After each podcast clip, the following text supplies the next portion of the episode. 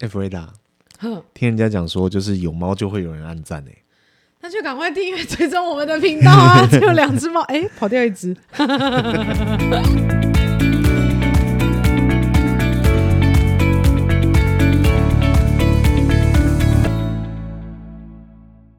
大家好，我是被猫叫醒的 Freda，我是阿木，每周三、周日晚上八点聊聊心里话，看见新视野。喜欢请订阅我们的频道，并追踪我们 FB、IG，搜寻被猫叫醒。嗯嗯。阿木，我们之前有聊过界限这件事吗？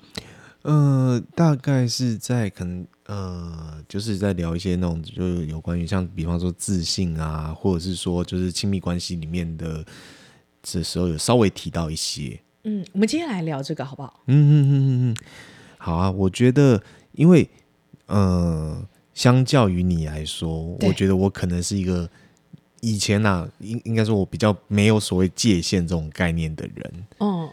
对，那对你来说，你你是一直以来你都很清楚，就是自己的界限的吗？没有哎、欸，嗯哼，我觉得界限这件事情是后天学习的耶，嗯，你会觉得吗？就 V 妈妈，然后她就有在讲说，哎，父母如何帮孩子建立所谓的界限啊、哦？对，就是说他要知道说，哎，哪些。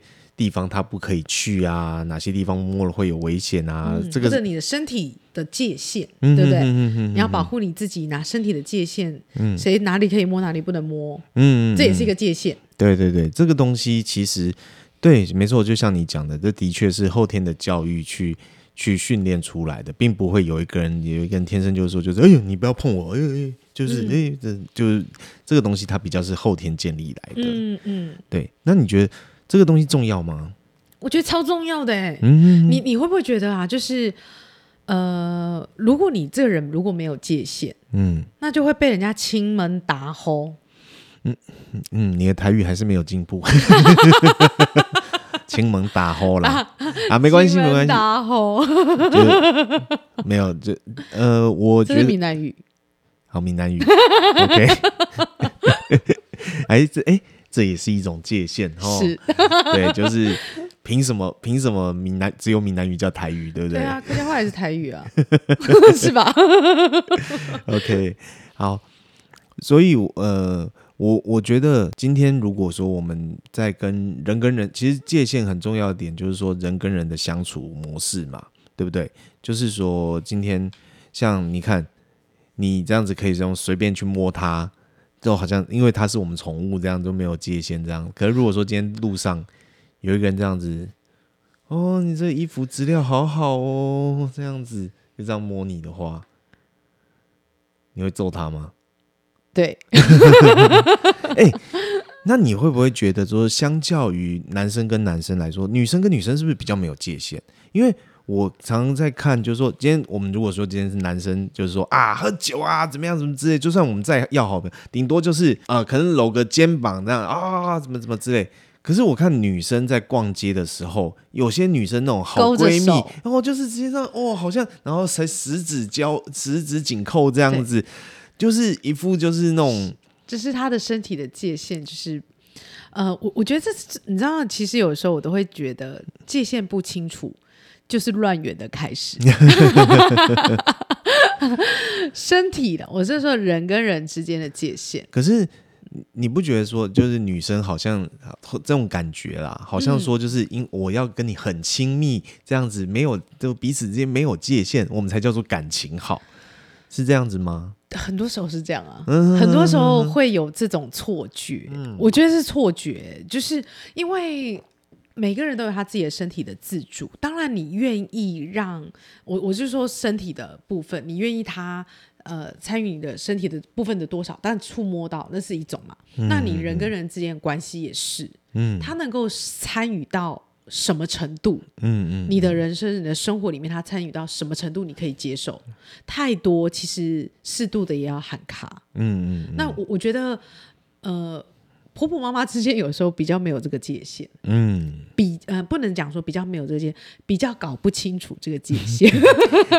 欸、是不是你们去就是女生去买内衣的时候，哦，我这边解释一下，就是说，因为我常常会陪太太去就是逛内衣啊，或者是说，我妈以前就是在内衣专柜工作的，啊、所以我还真的蛮常去到那个那个环境的。境。然后，当然我不是看到，我都是听到，就是那种就是内衣销售员都会直接进去，哎，来小姐需要帮忙，哎，我帮你拨一下，拨一下。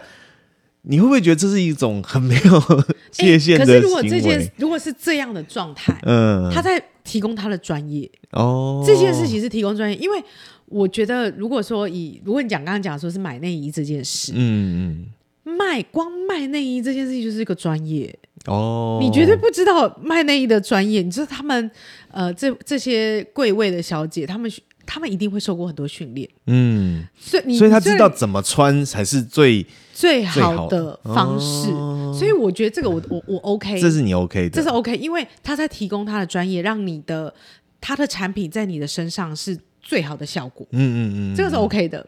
啊，了解。所以所以对你来说，这个不算是侵犯界限，他不会。我觉得这个是 OK 的，嗯、这是他提供专业。倒是有一些我觉得界限不模糊，就是很模糊的状态，比较像是，例如我跟我男朋友之间，我可能跟一个姐妹抱怨。嗯，然后跟一个姐妹抱怨，可能她最后她会很讨厌那个男生哦，他就可能，可能我觉得就会没有厘清一件事情，每一段关系里头可能会有一些抱怨，嗯，可是不代表就是把这个人踢出名了，嗯。嗯，可是有时候大家会搞不清楚状况，哎，你不会就觉得他是坏蛋，你不会觉得说就是跟姐妹淘抱抱怨完之后，就是我们大家一起来讨厌他这样子。我其实，我跟你讲，我我一直就不是这样的，所以你知道吗？我都会让人家觉得，哎、欸，你好像不合群。可是，如果是因为这样而不合群，我倒无所谓，因为我会觉得，我干嘛要，就是就是为了，例如我假说这群姐妹讨厌那个人，我就要跟着她讨厌，为什么？我也不知道为什么、啊。嗯，这是这是一个很很不理性的一件事。可是女生真的在女生团体。团体里真的很容易这样，嗯、就是我这一群人，就像我，我好，我以前可能高中的时候或者国中的时候，嗯、其实我都是那种，我跟每一群人都还不错，可是我都没有很深入，因为不是属于哪一个小圈圈，但是你跟每一个小圈圈的关系都还可以，我也没有要去侵犯到哪一个小圈圈，嗯、只是因为我我也知道那些小圈圈都在。只是我都没有想要说，我需要一气一支一鼻孔出气，就是全部一起讨厌他。嗯，那我就会永远都站在这边哦。嗯嗯嗯，那我就不能理解那边的人，我会觉得这是一个很奇怪的一件事情。因为对你来说，其实你你你的期待是说，你可以认识更多的人，然后跟更多的人哎互动，去了解，然后去可能去学习呀、啊，去了去去知道说对方在想什么之类的，所以你就不会想要那么的。壁垒分明是，而且甚至有时候，我觉得掌控也是一个界限不清楚的一件事情。哦，怎么说？就像啊，如果如果举例，你抽烟，嗯，你抽烟跟我有什么关系吗？嗯，就你可能会吸二手烟。那如果我没有在吸二手烟，你就是抽你的烟，哦、对我有什么影响？嗯，对啊，没有没有，没有影响嘛？对对对，但是影响的是你的身体的健康，不是我的吧？嗯、呃，是对。可是可能有些人就会期待说。你是身为他的太太，他怎么可以抽烟？你应该管管他啊！我知道，就是我有的时候也会被问说，就是哎，你这样抽烟，你太太不会介意吗？对啊，为什么要？对，我这就是一个很奇怪的问题。我我常常都会觉得，哎，所以觉得这个男人今天所有的行为跟我都有关系。嗯，这是很有趣。这对我来说，我都会觉得，嗯，他抽他的烟啊，他自在就好了，有什么问题吗？哎。然后哦，我想到，然后这个如果说男女互换互换过来的话，就是通常会有另外一个，就是，哎呦，你女朋友穿的这么露，哎，对。你这样 OK 吗？别的男生都在看他这样子，对，这样好吗？这样会不太好，嗯、这很这也很奇特，对不对？奇怪，这是身体是我的哦，所以你知道吗？我在高中的时候就有听过，哎，不是啊，大学的时候，大学的时候啊，嗯、我有同学，我有同学，他很想要跳啦啦队，对。就是大学都会有那种就是校班校际系际啦啦队这样，然后大家就会穿啦啦队服比赛这样子，然后我有同学，他就很想，他很想去上去跳啦啦队，对，他觉得那很好玩。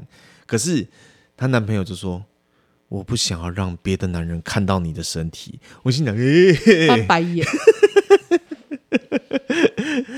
那个，嗯，他变成说，就是他管到就是哦，我也看过有一种男生，嗯、有一种男生是他很不尊，我觉得啦，那个行为很不尊重他的女朋友，就是。嗯就比方说，一票人在聊天，然后他坐在他男女朋友旁边，然后他这样子手这样勾上去，然后手就直接手掌就直接放在他胸女朋友的胸部上这样子，嗯，然后还时不时这样抓一下抓一下，嗯，或者是说就是放大腿这样抓一下抓一下，屁股这样抓一下抓一下抓一下，好烦哦，好像在宣誓主权一样，就是说这个只有我能抓这样。子，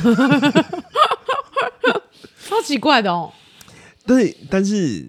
就我自己看起来，就是这的确其实就有点没有尊重到彼此，对不对？嗯，因为我都会觉得，像呃，你的身体是你的，嗯，然后你可以决定他今天穿你穿什么衣服，嗯，你希望你怎么样展展现出来你自己，那是你的你的决定啊，嗯，其实跟我也没不一定有直接的关系，对啊，所以。嗯，我我我觉得啦，然后这是身体的，身体的，对身体的部分的。然后现在其实像，因为我在过去在学校工作嘛，那我们现在就是性别平等教育法施行之后，其实也开始在教，从国小开始教，幼稚园就开始教哦，就是说。身体的红绿灯，对，哎，哪些地方是绿灯？就是说，啊，摸摸手啊，握握手，这样没有问题，OK。可是哦，有些地方是红灯哦，那个不能摸到哦，这样子。嗯、虽然说我不知道有些小男生，你知道，就是玩鬼抓人，就明明是在玩鬼抓人，偏偏他们要用抓鸡鸡的方式。这也可以适度的去 拒绝吧。就 没有，你知道，就是我有时候看到国小通报上来的那个。就是性骚扰案呐、啊，然后你也会傻眼的，就是小小小男生，然后互相玩鬼抓人，然后玩，然后就偏偏要你抓他，就他被抓了鸡鸡，然后他也很生气，嗯，我也抓他的鸡鸡，然后回去之后，妈妈我鸡鸡痛，然后他以为说啊，我天哪，我的孩子在学校怎么了？然后很紧张去问老师，哦，好，结果就是小孩子互相玩抓鸡鸡啊，好啦，国国小比较会有这种很可爱的事情。但就是对，就是说，我们开始从教育上面去教导说，就是我们一些身体界限，我觉得这样很好。对，因为真的有很多孩子他没有这个概念，是，然后变成说，就是真呃，在更早之前，我我的确有遇过那样的的案例，就是说，路边的叔叔就跟他讲，你让我摸一下，然后我给你两百块之类的，哦，确实有这样子。这样子的案例发生，嗯，嗯，对，所以我觉得这个建立身体的界限是是蛮重要的。对，但我觉得因为身体的界限，它也会直接影响到心理，嗯，嗯，嗯，呃，心理的界限就是人跟人之间的关系，嗯，对不对？嗯，我觉得像这个东西吼，其实就是像你刚刚讲到那种婆妈啊什么之类的，这个就是一个点，就是很多的那种，就是会要去教你说。哎，你要怎么去管你老婆啊？你要怎么去管你老公啊？什么之类的？对对，这是这个东西就开始有点对偏向鸡婆。对对对对，就是但是要看事情啊。我我觉得哦，就是呃，我觉得如果这这个方式适合我，然后我拿来用了，嗯，那我就是有收获，嗯，对吧？嗯，那但是如果没有给意见的人。嗯，其实你也不要那么在意，嗯，因为原因是，当这个人他去思考完之后，他会做。我相信人啊，就像我们上次讲存在主义，我觉得人会要对自己的人生负责，他会为自己做最好的决定。嗯，所以我一旦觉得好了，随便乱讲啊，假设我就决定跟这个男生，这男生一直劈腿，我决定。继续跟他在一起，那也是我的决定哦。就是那其他的人，你可能旁边就说：“哎，那个男生那么差，来不搞个分手啊？什么？”你不是他，对，他自己知道怎么样对他最好。嗯，但是也不一定是最好。对，他认知，他认知。我想那个时候就应该是。尊重。那讲到这个，其实就是接下来我们慢慢讲心理部分的心理层面的界限。嗯，我觉得心理层面的界限其实是在维持一个心理心理的健康。没错，我同意。对，很多人其实他呃，当在讲这个心理界限的时候，其实他、嗯、呃，凭良心说，如果说今天我不是说我上我是学社工的，然后我学这些心理辅导的这些概念的话，不，这心理层面的界限其实。我们从小到大的教育是很少的，没错，确实，而且嗯、呃，我不知道哎、欸，我只我只觉得华人呐、啊、都很客气。嗯嗯嗯，所以常常都会觉得啊啊，其实其实心里已经很委屈了，你知道吗？嗯，但是说哦，好好好，没关系，没关系，没关系。其实真的不是没关系。你有什么具体的例子吗？说就是你小时候其实也没有什么这种界限的概念。嗯，那什么东什么是什么样的情况让你学习到这个所谓的界限的呢？我觉得是慢慢长大之后，你就会慢慢理解一件事情，是有些事情你真的很不喜欢。嗯嗯嗯，呃，我觉得我们我我自己是一个很热情的人，嗯，就是如果以人格特质来讲，我可能会比较像是一个比较主动，嗯，比较活泼，比较热情。可是你在呃经过职场啊，跟人互动啊，你就慢慢理解一件事情，有时候呃你的热情、你的主动，其实不一定对对方是有帮助的。哦，有的时候也许对方比较相对的退缩一点啊，或者是对，而且有时候会变成是别人的压力。嗯，就是说，嗯、例如我，我总是呃，你看我这个人也是，就是会自己会嗨嘛，嗨了以后就说，哎、嗯，走走，我们一起一起去干嘛干嘛干嘛，哎、嗯欸，我们去干嘛干嘛干嘛。然后呃，当然人家会问我说，就会问我我的想法，嗯，那我就跟他讲，哎，我觉得怎样怎样怎样怎样怎样，就是我就是这种特质的人。可是后来我就发现一件事，某种程度上，我也造成了。另外，这个朋友的另外一层压力，嗯，因为他跟我不一样，嗯，然后他我忽略了一件事情，是我用我的方式提供意见给他，然后甚至我就觉得啊，我都提供意见给你了，结果呢，你又不照着做。哦，我懂了，就是可能他现在有有当下面临的某些困扰，对，然后他来请教我，对，如果是我，我会怎么做？但你直接给他意见的时候，对。但那个意见可能是从你自己为出发点。对，我会怎么做？我确实会这样，一二三四，我会把这五项做完，然后我就相信他应该百分之八十可以达到我要的结果。嗯，可是我的一二三四五的这五个步骤是属于我个人的，因为我对我个人的相对理解，但是我忽略了一件事情，这个东西应该要先理解他要的是什么。嗯嗯嗯。所以，当如果我强压我的东西套在他身上。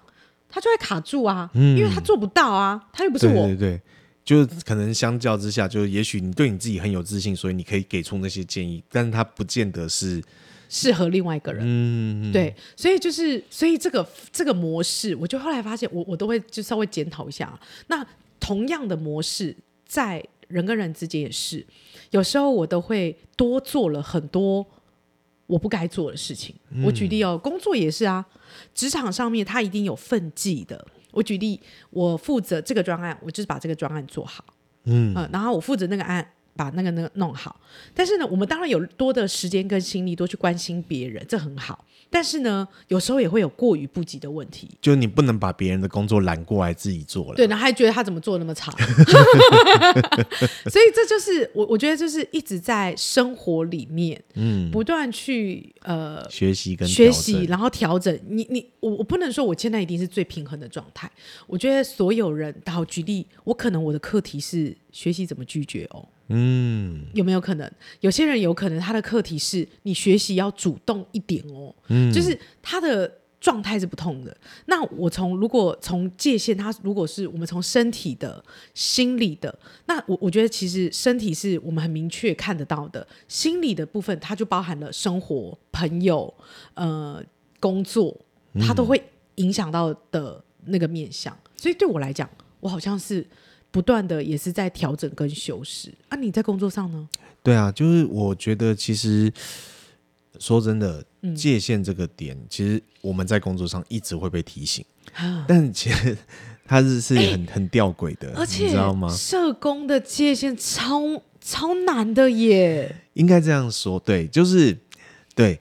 哦，我们会被要求说，就是哎呀，你要跟你的那个案主啊、案家，嗯、你们要有一个界限啊，你要明确的说，就是哦，我是一个专业者，哦，你我是来协助你的。可是实际上，我要真的做到这件事情，还真是困难呢。嗯，为什么呢？好，我今天呃，我就以心理师来举例好了，就通常啦，心理师在这个部分上面，在这个层面上来说，嗯、他们会比我们健康很多。嗯，为什么？因为心理师的工作场域就是在智商室，嗯，离开那个场域。虽然有有一些开始有一些所谓行动心理师，对，但通常他还是他还是会把自己设定说，就是诶，我的工作场域还是会在一个领域里面，我我就把这个领域设定成一个智商室。出了这个智商室，我跟这个我跟这个对谈的人，我跟这个对谈的人，我们在智商室里面，我什么都可以讲，他什么话都可以跟我讲。讲、嗯、完之后出去，我们两个就没有关系了。是我们不会就是私底下还留赖说什么，就是啊，老师我今天怎么样怎么样这样，不会。他就是这个就是智商师跟案主的关系，是跟社工不一样。嗯，社工的工作通常我们不会是在办公室里面工作，嗯、我们大部分的时间其实是到案主案家去的。你，你们是走出去的，走到案主的环境里头的，等于对我们其实是侵入到人家的界限里面了。我们进到了人家的家庭，进到人家的领域，是。然后在那个情况下，我要保持自己的界限，其实是很困难的事情。没错，没错。我们甚至在工作的过程，有的时候我们要。我们并不是扮演一个专业者，嗯，很多时候我们扮演一个类似家人的一个角色。嗯、他哭的时候，我们可能哎、欸、就安慰他，然后他需要协助的时候，我们去帮他找资源，什么等等之类。我们我们扮演一个那种就是哎、欸，我有是有是有专业的，嗯，可是我又有点类似，就是哎、欸，你的邻居、你的好伙伴这样子。对，对，那这个时候专业者。工作角色跟那个就是好朋友或者是好好伙伴那样子的界限，对，那个那个界限就会变得很模糊。模糊。那很多时候我们就会在这样子的工作情况下，我们的整个人的情绪会被拖下水，因为大部分的时候就他们可能有很多的情绪。对。那他们带着那个那个，我们进到暗家，我们很难就是抽身出来，就下班之后就完全哦，就脱离那，就是。对啊，我们这个也常常在学习一个东西叫卸脚，就是说我把那个角色卸下来，对，回到你的生活。对，可是呃，我必须要说，就我社工十年的生涯，我还是没有说没有能够做得很好。我觉得这跟特质也有关系啊，嗯、就像我我们之前聊过嘛，就是你你常常去跟这些案主聊完之后，嗯。你可能回来都是非常累的，对啊，对，因为你会受到他的情绪的波动，嗯、还有各种的因素，嗯、你会投入你的情感在这个里面，嗯、但是你不能不投入情感，对因为你不投入情感，你到底怎么同理？就是我从如果好，今天我今天他在跟我讲他很难过的事情的时候，我从头到尾就是很冷静的，嗯嗯嗯嗯。嗯哦，原来你是这样想的、啊嗯、哦！谁他妈会想跟你继续讲下去、啊？没有办法讲不下去。他，你你就是必须跟着他先同个频率之后，对啊。可是你一旦同个频率，你真的是很累。对啊，对啊，对啊，就是所以，嗯、这就是我们会要在，就是要把握自己的界限，会很困难的一个点。是对，然后再加上我的个人特质，我又我又是那种就是。比较没有办法，我我现在一直在练习啦。当然，就是跟你在一起之后，我一直在练习，哎，怎么去建立自己的个人，就是一个界限啊，什么等等之类的。但是我我就是我觉得这个真真的很重要。嗯嗯，因为今天如果你在没有界限的状况，嗯，变成可能人家对你有什么要求，或对你有什么期待，嗯，你都好像得要应该要去做，我应该要去做得到啊，或什么之类的，那你就。我我觉得还还是回归到我们常常提到那个点，就是你如何去做自己，对你如何维持那个自我的存在。是，而且我觉得这个平衡本身不好抓，嗯、说真的不好抓。就是我们又知道说我们要去呃利益别人，嗯，好，就是我不管是从信仰的角度，或者是我们都所学习就是为善嘛，对不对？嗯、可是你又要知道说，呃，你。要保持你的健康，而不是整个人沉下去。因为如你通常要去帮别人，你一定是在一个呃，就是你的状态好一点，你才有办法。嗯、坦白讲，你才有办法帮他。嗯、可是如果你的状态是一个不稳定的状态，你有可能是直接被影响，甚至就是跟着他一起，就是就是更累。所以我觉得曾经有一个。呃，算长辈，嗯，然后他给我的一个比喻，我觉得很棒，嗯，就是说，如果今天假设你是站在一个船上的人，然后你要去拉另外一个一艘正在沉的船的人的手的时候，嗯，你一定是自己的船是好的，你才有办法去拉那一个，就是啊，他船快沉了，你把它拉起来。对。可如果你你人也去站在他那一艘船上面的时候，那你就一起沉下去。对对啊，而且这这这个概念跟那个溺水的人一样啊。嗯。如果他正在被正在溺水，嗯，你如果在岸边，你应该是拿一个杆子或者是一个什么东西，你站稳了以后给他。如果你下去，嗯、你可能就一直就就被他拉下去了，对啊。而且我们还在有在讲说，就是当有人溺水的时候，你要怎么救他呢？首先先把他敲昏。至少他不会在那边乱抓 乱挣扎，对对对，你先把砰敲昏了啊，好，可以了，可以可以拉拉拉拉起来，拉起来。哎呦，对，所以我我我我我觉得这个东西，我我自己还在学习啊。可是真的很重要一个点，就是说你如何，就是说保有明确的自我。嗯，然后让自己诶是在健康的状态，嗯，你才能够去谈说哦，你要去助人啊，你要去帮助别人啊，嗯，或者是说，就是你要能够去诶为别人做些什么这样子。嗯嗯，对啊，而且真的这件事情是，呃，他小到他真的会在生活所有的状态跑出来。嗯，就像我我之前呢哈，就会参加某一些活动，嗯，我都会觉得我每次都一定要到。哎、欸，我确实都每次都到，可是我后来我就会发现我身体超累的。